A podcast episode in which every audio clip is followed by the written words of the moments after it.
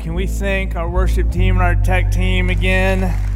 Every week, Jake, thanks for bringing this out. We are so, so blessed here. You guys have no idea to have countless volunteers, not just the ones that occupy the stage, but the ones throughout our building that make our weekends possible. And so I ought to reiterate that nice card on your seat for the splash here. I forgot to take one up with me, but seriously, whether or not you think children's ministry is your deal, I would ask you to prayerfully consider what it might look like for you to make a small commitment to us five nights or five Sundays. Maybe you want to get crazy and do all 10, but it all begins with us as kids. And so if you would please take some time later on, potentially fill that out, and then drop it off in one of our give boxes. Well, my name is Jed. It is a privilege and honor to get to serve as one of our pastors on staff. And if you are a guest with us today, we would like to thank you for giving us a portion of your weekend. And for those of you that are watching online trying to figure out whether or not you'd like to physically step foot into our building, I hope you would know that our church at large is so much better than what we can articulate or show you in a little sermon. So come and check us out in person. And, and if you're here all the time, thank you as always for walking alongside us as together we discover what it looks like to find and follow Jesus. Well, I have the privilege today of closing out a series that I've thoroughly enjoyed that has been entitled Grace Like water. And for the last several weeks, culminating in Easter Sunday, our lead pastor, Britt, has taken us through a collection of messages that talk about how through Jesus Christ, the pure and amazing grace of God flows to us and can subsequently flow through us to others. So typically, when Britt has these ideas for these sermons, we brainstorm together. We'll bring in some other staff members. We'll come up with passages of scripture or titles. And Britt, he's the best at coming up with titles. And so usually when I'm assigned something, he'll give me a title, and then it's up to me to kind of associate in my mind passages of scripture or metaphors, narratives, real word examples. And the title that Britt gave me for this message is On Tap. So I have to be honest with you even though it would probably be more appropriate for me to think first of a faucet and water flowing readily available from there, I could not help but think about a great restaurant in town called Yard House. And all of the beverages are on tap there, and beer, of course, is predominantly made of water. But I decided it would probably not so appropriate for me to use that as the launching board for this sermon series, so I decided I would at least tell you that that is where my mind went, and now we can move on together. Uh, when I think about grace being on tap, when I think about the grace of God being readily available and accessible to us, this grace that flows and where He is the source, I started thinking about a message several years ago that I was preparing when it approached the Advent season. And I was doing a word study with the Greek words for grace and joy and seeing how closely they correlate with one another. And I was struck to find this. It wasn't something that we had learned in school, it just so happened to be something that was discovered over the course of studying for that particular message. And it's your first fill in the blank here. You might find it interesting to note that our gospels do not ever translate Jesus as saying the word grace. Did you know that? Did you know that there is not one explicit mention of Jesus teaching on the subject of grace? And that's pretty striking, I'd say, because we talk about grace a lot. It is so foundational to our faith. And so we would imagine, of course, that Jesus himself would be the primary source of speaking on this subject matter. But Jesus doesn't devote time to it. It seems as though it's devoid from his vernacular. The closest that we get to it is found in the Gospel of Luke, chapter 4, when Jesus is teaching in the synagogue of his hometown, and the people are amazed, and the text says they're amazed at his gracious words. And then, two chapters later in the Greek manuscripts, we actually do have the Greek word that we typically translate into grace, charis. But there, as Jesus is talking about loving our enemies, we don't translate it as grace in the English because contextually that's not quite what we would expect to hear there. Jesus says, If you love those who love you, what credit is that to you? Even sinners do the same. If you do good to those who do good to you, what credit is that to you? Even sinners do the same. And then he goes on to talk about loving our enemies. And that's it. Nowhere else. So here's where you might be tracking with me. And perhaps you've heard this before. This is the second fill in the blank on your note sheet. Even though Jesus doesn't explicitly teach on grace, he need not because Jesus is the embodiment of grace. The Gospel of John, chapter 1, verse 14, says that the Word became flesh and dwelt among us. We have seen his glory. The glory is the Father's only Son, full of grace and truth. Paul, in his letter to Titus, takes this a step further when he personifies the grace of God manifest in Jesus when he says, For the grace of God has appeared to us, bringing salvation to all. They're speaking of Jesus and his redemptive works. We realize that even though Jesus doesn't say the word grace, the age old axiom that actions speak louder than words certainly applies here. So, where are we going to go? If we're not going to use Yard House, what, what, what, how do we think about this? Well, several weeks ago, as we were planning for our Easter service, uh, I, I was thinking about how the water theme would, you know, permeate that whole experience for us. And several months before, when Britt said this is going to be our, our series during the Easter time, I really was thinking, how is water going to be a part of our services in a way that isn't cheesy and is impactful. And so one of the things I ended up doing was spend hours watching water footage online, trying to find something that was striking to me. I finally came across that montage that you saw on Easter Sunday when Danny, our middle school pastor, did a beautiful job. He wrote that spoken word piece over that to articulate how the grace of God is like water. And so that was that. But over the course of watching hours of water footage, I also stumbled across another video that is three minutes long. And I have no idea why this video was created, but I could not help but see the parallels between what I'd be speaking about today. And so you're allowed to laugh. I know we're at church, but you are allowed to laugh. And I would like to show you a three minute video that is without dialogue that hopefully lets you understand more how the grace of God is like water. Let's roll that footage.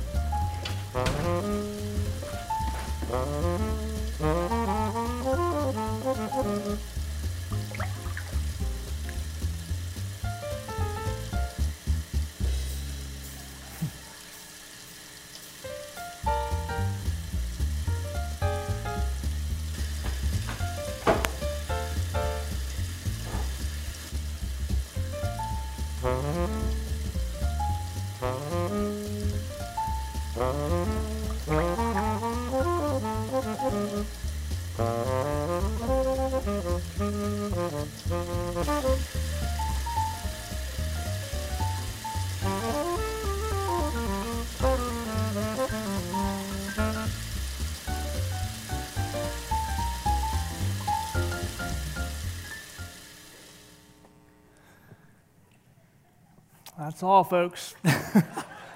oh, man. Uh, is that just not, that's just gold. I, I have no idea what they were thinking when they created that video, but God certainly redeems all things, and now it's found its way into a sermon. So we can thank them for whatever they were thinking about. Man, I, I love that little video. I think it parallels this idea of what we're trying to communicate so much better than anything that I could give you. So I'm going to work from that this morning, and you've got some uh, fill in the blanks and reflection of that video and some scripture that is next to it. But here's the first thought that I think we see communicated there that grace flows freely, but it is costly. I showed this video to a few of our staff members, and one of them, Lisa Owens, our director of outreach, one of the first things she said is the sound, the sound of the water constantly running. Doesn't it just bug you? Uh, you know, for those of us that have lived in California, you know, we've been in this drought that's 30 or so years long, and they've put restrictions on how we use our water. And so we can understand what it is for water to be wasted. It is a precious commodity that we tend to take for granted. When I was uh, in college, it was the, the, the last semester, and I was married at that point already, and it was probably one of the worst times uh, for Mallory, my wife. But outside of me just being a ridiculous young adult, uh, one of the things that made it hard for her was that I took an environmental science course class. And I became so acutely aware of my ecological footprint and how I needed to do better in the home. And so there was no appliance that was left plugged into the walls. And if I heard the sound of water, I would rush and turn it off. And even though I'm not so extreme anymore, I've lapsed back into my sinful ways. Uh, at least when I'm with our sons and we take a shower, when we're about to get to that soaping part after we've gotten wet, I turn the water off and we sing a song Save water, save water. So, water is precious. It, it's something that even though we think is unlimited, it's wasteful if we just let it flow that way. And that isn't a comment about whether or not God's grace is going to run out for us. It's a reflection on what we do with the fact that we believe it's continually available for us to take from. It's costly.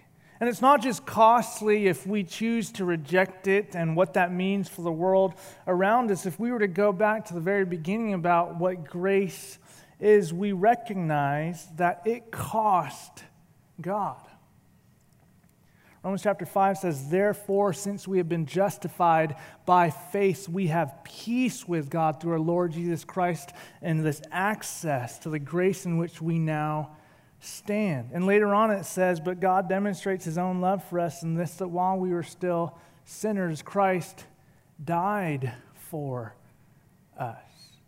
And it's easy for us to talk about death and what Christ did on the cross. It's something that's really common to those of us that have grown up in the church setting, so much so that it's like that water that we see over and over again. It appears as though it's lost the weight. It doesn't quite mean as much as it would if we were to be confronted with it afresh for the first time, and that's difficult for us. This is why, when we talk about grace, I'm more inclined to think that our traditional two word description of it, that grace is unmerited favor, does not really suffice for the depth and the gravity of what is attempting to be articulated there. And I can appreciate that unmerited favor is a concise way of us understanding that the kindness of God can lead us to repentance made possible through the death, burial, and resurrection of Jesus Christ. But even if I say an unmerited favor that I don't deserve it or I don't earn it, I still tend to think about myself being the main recipient of that grace. And so, to take it bigger and wider, it's helpful for me to remember that when we look at the word grace in the original language, it's, it's a movement word. It's a word that describes God inclining or leaning, extending, moving towards us. And that is so important because what is there in the backdrop of our scriptures, particularly the Hebrew scriptures, what we'd allude to as the Old Testament, is this idea over and over of the people asking God if He will reject forever, if He will turn away forever, if He will spurn forever. And so, God, in His grace and His mercy and His loving kindness, most fully manifest in Jesus coming to earth, forsaking heaven for this, emptying Himself, becoming like us, taking on the nature of a slave, as the writer of Hebrews would say, enduring the cross and scorning its shame. All of that assumes that God has not given up on us. And the idea of God not giving up on us, when He has every reason to forsake us and say, That's it, I've had enough, I'll just start over on some other planet or wherever that might happen. Isn't it incredible to think? But the good news, the gospel of this kingdom is that the king would make himself nothing so that in him everything might be brought to fullness and reconciliation. Grace flows freely, but it is not without cost. Here's the second fill in the blank there. In light of that, it seems as though we are good at reflecting on grace. And here's the tongue in cheek this is sarcastic. I hope you catch it. We're even better at rejecting it. In that video, we see our main character coming back to that flowing water over and over throughout the day. I, I love this scene where he gets that phone call on that really old red phone. Remember those phones that looked like that and you'd play Snake? Back when Snake was, was like the game that you would play. And I don't know, for whatever reason, when I see that phone ring, I just feel like his mom is calling him saying, Honey, are you still doing everything out of the toilet? And he doesn't answer the phone call. That's just my speculation. But the idea there of him constantly looking at it and surveying it, but then doing nothing meaningful with it, kind of reminds me of our faith community. We talk about grace more than anything, don't we? We constantly theologize about it. We sing songs about it. We have tattoos with grace on us. I mean, we, we talk about grace to no end. And it's a beautiful thing, but at a certain point, what good is it for us to just reflect on it and for us to not move in response to it, to this world around us that is in such desperate need for not just this world around us, us, ourselves? How is it helpful? I, I know that we reject this grace because I see over and over in Scripture admonitions to live counter to how I am inclined to live. This is not up on the screens, but Ephesians chapter 4, verse 29 says this Let no evil talk come out of your mouths, but only what is useful for building up as there is need, so that your words may give grace to those who hear. And do not grieve the Holy Spirit of God, with which you are marked with a seal for the day of redemption. Put away from you all bitterness and wrath and anger and wrangling and slander, together with all malice, and be kind to one another, tender hearted, forgiving one another as God in Christ has forgiven you. Therefore, be imitators of God as beloved children and live in love as Christ loved us and gave himself up for us, a fragrant offering and sacrifice to God.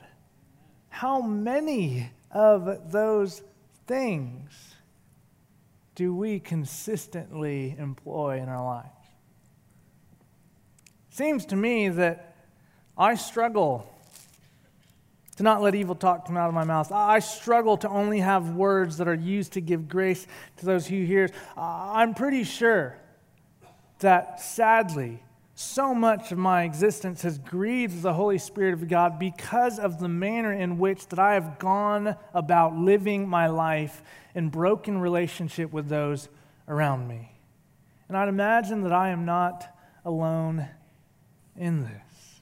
I'd imagine that you're right there with me.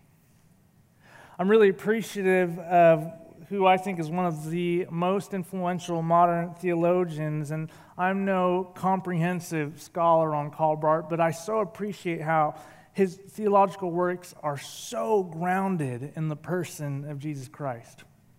And one of the things that he said insofar as theology and what we do with theology, he said the best theology would need no advocates, it would prove itself. And when Karl Barth writes about theology proving itself, the reason why he could say that is because his theology is built on Jesus Christ, the Word becoming flesh. Every single theological term that Barth could address found itself in the person of Christ over and over and over again. And I have to wonder, with how much we speak or sing about grace, what the world would actually say. If we were to ask the world to describe how our faith community lives out, would grace be a word that rises to the surface? I'm not sure it would be. Because here's what I think we're inclined to do. It's the next fill in the blank. You and I, we are prone to share a stagnant version of grace. A grace that really doesn't seem that impressive. I mean, maybe impressive for us.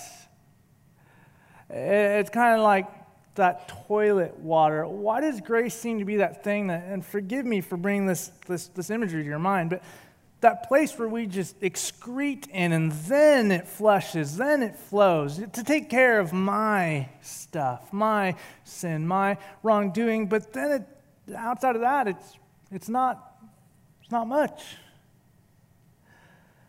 You know, when I was watching that video, I couldn't help but think about our youngest son.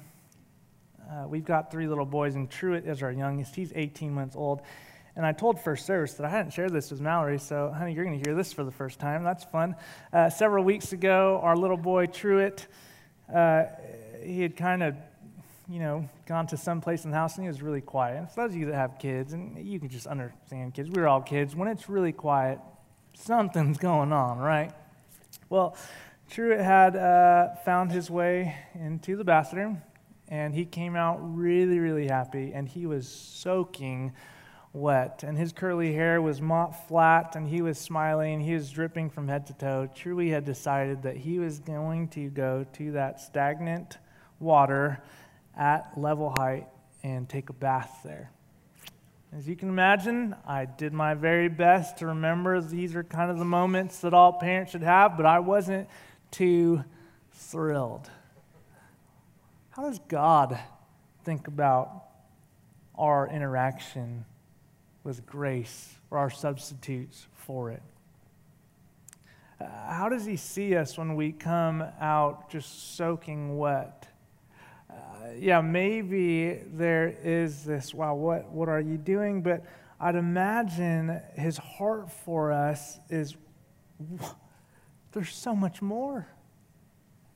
It's not just this disappointment in us, it's this sadness that we have chosen to go back to something that fails in comparison to what He really has for us this abundant life that is so available, that is on tap, that's been running in the background the whole time. Why do we keep going back to this?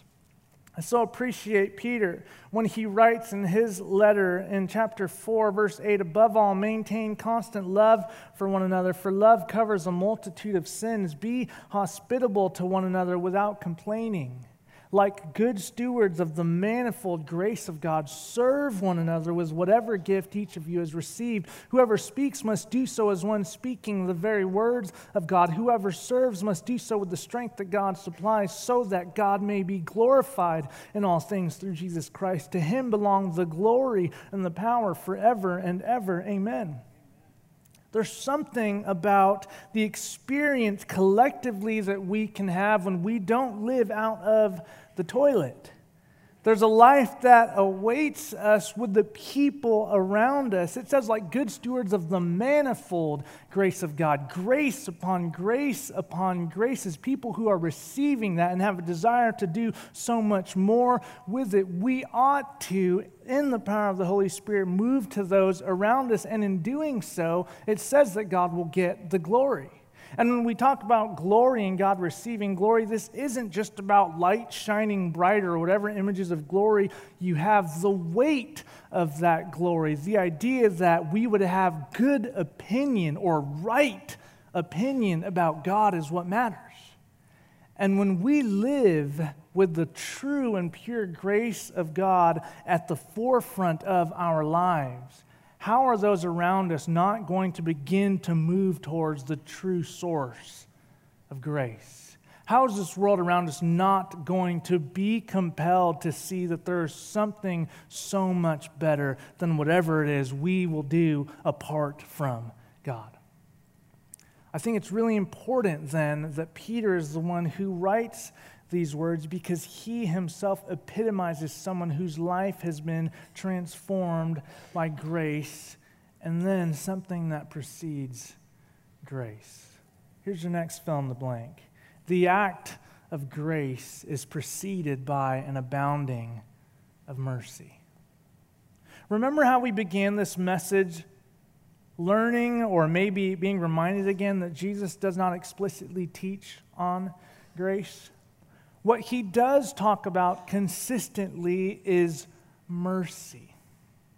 And if there were a word, if there were a word outside of grace that we ought to spend more time reveling in and appreciating and experiencing, it would be mercy in the Hebrew, chesed, this idea that God has this unfailing, unrelenting love for us, this endurance towards us despite our failings, what we would see as his loyalty to his covenant, the fact that he would uphold his end, his promise, his faithfulness, despite our unfaithfulness, despite our inability to hold up our end of the bargain. God and his mercy endures forever. Over and over in the Old Testament, we see these words that remind the people that even though it may seem as though God is not with us, that he is not for us, He is, and that we are the ones who have been rejecting and living like we are not for Him. Mercy precedes the act of grace. There's this compassion in God, like a parent towards a wayward child. And I want to know more of what that's like. Because it's pretty evident to me that I don't really understand what that means. It's pretty evident to me that I'm not as struck by the mercy of God as someone like the Apostle Paul, who in his first letter to Timothy would say, The saying is sure and worthy of full acceptance that Christ Jesus came into the world to save sinners, of whom I am the most. But for that reason, I receive mercy so that in me, as the foremost, Jesus Christ might display the utmost patience, making me an example to those who would come to believe in him for eternal life. The Apostle Paul was so attuned to the compassion of God that is so undeserved because he was responsible for the death and the murder of Christians. These were his enemies. These were the ones whom he was out to exterminate. And in going to exterminate the other, he is miraculously confronted by Jesus. And his life takes this dramatic shift. And so he spends the rest of it attempting to show that he is now a steward, a herald of this gospel that is not just for a people group, but through the Israelites. God would reveal a blessing that is for the whole world that we see traced back all the way to God's first conversation with Abram. It's been there the whole time. This mercy that would spur God to give us what we know as the ministry of reconciliation, that God would make him who knew no sin to be sin, so that in him we might have the righteousness of God. And as Paul further writes, we implore you on God's behalf, be reconciled to God. And therefore, as co partners with God, we urge you not to take the grace of God in vain. Mercy, compassion, something that I don't understand well. And I don't think our culture and we as a people understand it well either. We're pretty dismissive we're pretty quick tempered. We're pretty judgmental and prejudiced and hypocritical. We love to have our opinions. We are quick to speak and slow to listen. We do the opposite of what Scripture admonishes and provides for us to do. We think that our way and our thoughts and our opinion, whether it be about politics or religion or lifestyle or whatever, that we suddenly have the capacity to perfectly say how this person or you ought to correct before God can do his work.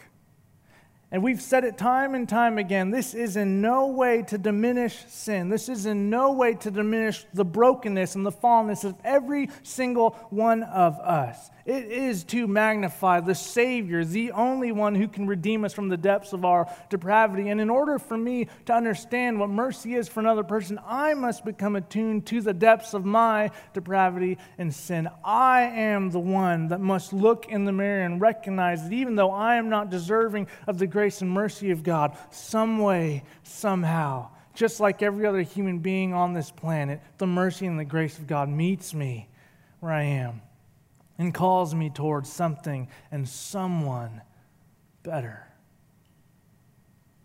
And in the time in our world where we are quick to look at others and position ourselves in a way that is separate, would we remember that the gospel of God begins with us being separate because of our sin. And what does God do? He takes the divine initiative and he transgresses or he goes across that chasm of sin and he meets us where we are. That is not the toilet bowl. That is a grace that is flowing and captivates me where I am. And I want to be so absorbed and immersed by that, but I cannot help, that I cannot help, excuse me, that live with an urgency that I know that I lack often to bring other people to the grace and the mercy of Jesus Christ. So here's how I would like to conclude our time. Here's your final fill in the blank. It says, Go and learn what this means. And I'm not telling you to take my directive and go and figure out something that I have figured out. No, no, no. I'm quoting Jesus here because it's something that I need to have sink further into my being. It's something that I obviously, with the manner in which I treat my wife and my kids and the strangers that I've encountered over the time, maybe some of you, that the mercy of God surely has not saturated me in a way that is real. I can talk about something all I want, but for it to be found in my life daily is a whole nother story. So when Jesus says, Go and learn what this means, I desire mercy, not sacrifice. For I've come to call not the righteous, but sinners. I have to ask myself, What does that mean? What does it mean for Jesus to take words found in the story of Hosea and his wayward wife Gomer? Which would be a picture of God and his relationship with Israel, just a microcosm of what we find in humanity at large. This ever present rebellion, this adultery, this decision to explicitly go against what God would want for us. What would it mean for me to not just render my garments, but to rend my heart, as Joel talks about? What would it mean for me to experience something that compels me to not just apologize to God or want to sacrifice in the old sacrificial way, but to truly see that if Jesus is who he says he is, if he certainly did atone for our sins, if he certainly did rise from the dead, then there is a life for me that is so much better a life for me where He desires that I live as one who's received mercy. Is He not the one in the Beatitudes that said, Blessed are the merciful, for they will receive mercy? For something as important, as critical as the compassion of God, should I not begin by looking at my life? And what would be found there. Here's one of two ways that I think that you and I can experience what it means to go and learn what this means. The first, if you're in this room and you have yet to absolve yourself of any pressure to think that you could somehow, by your own good works or your ability, save yourself, deliver yourself from sin, the way that is ever present in your life and the way that it consumes as a power, as a force. I would urge you, as Scripture says, today not to harden your hearts. I would urge you to consider the fact that in Jesus, the grace of God has appeared, that you and I can absolutely experience experience and accept and receive His free gift of salvation that isn't just something we ought to store for ourselves, that doesn't just give us a deposit of security for heaven someday, but actually invites us into a life where we can, modeled like Jesus, become more like Him for the sake of this world around us and actually be a part of the life giving mission to reconcile all things to himself. You can be a part of something so much better than just waking up every day trying to figure out what's going to happen next and how you are going to get by. The grace of God for you exists because Jesus Christ atoned for our sins on the cross and he didn't stay dead, but he rose from the grave. You and I have access to that. And if today you need to, for the first time, articulate that He is in fact Lord and Savior, at the conclusion of our services, we have a prayer team that stands. And I would invite you and encourage you and implore you to take a moment with another human being who has experienced the mercy and grace of God and share that moment and be prayed with, or to put that down in your in touch card and to put it in the giving box and to remember that you're invited into something so much better now. And then for those of us who have already made that proclamation, that statement of faith, would we remember that salvation isn't just something that exists in our past? It's not just something in our rearview mirror, it's something that ought to drive us. The love of Christ compels us. You and I have the opportunity to live in response. And so to go and learn what this means, I think this week for me, and perhaps what I'll invite you to do for you is to spend time in Scripture reading about what Jesus says about mercy. Would you consider doing that? Would you consider going through the Gospel of Matthew, even reading it closely and sitting with Jesus' words to go and learn what this means? To not be as the Pharisees in hypocrisy and say that we have something, but then not truly live it. So, those two things there for you. If there's anything else, and I'm sure there's much more, would the grace and the mercy of God find you this week? Would you be blown away, knowing that for all of our stupidity and our wretchedness, our brokenness, that the grace and the mercy of God exists there? Let's pray.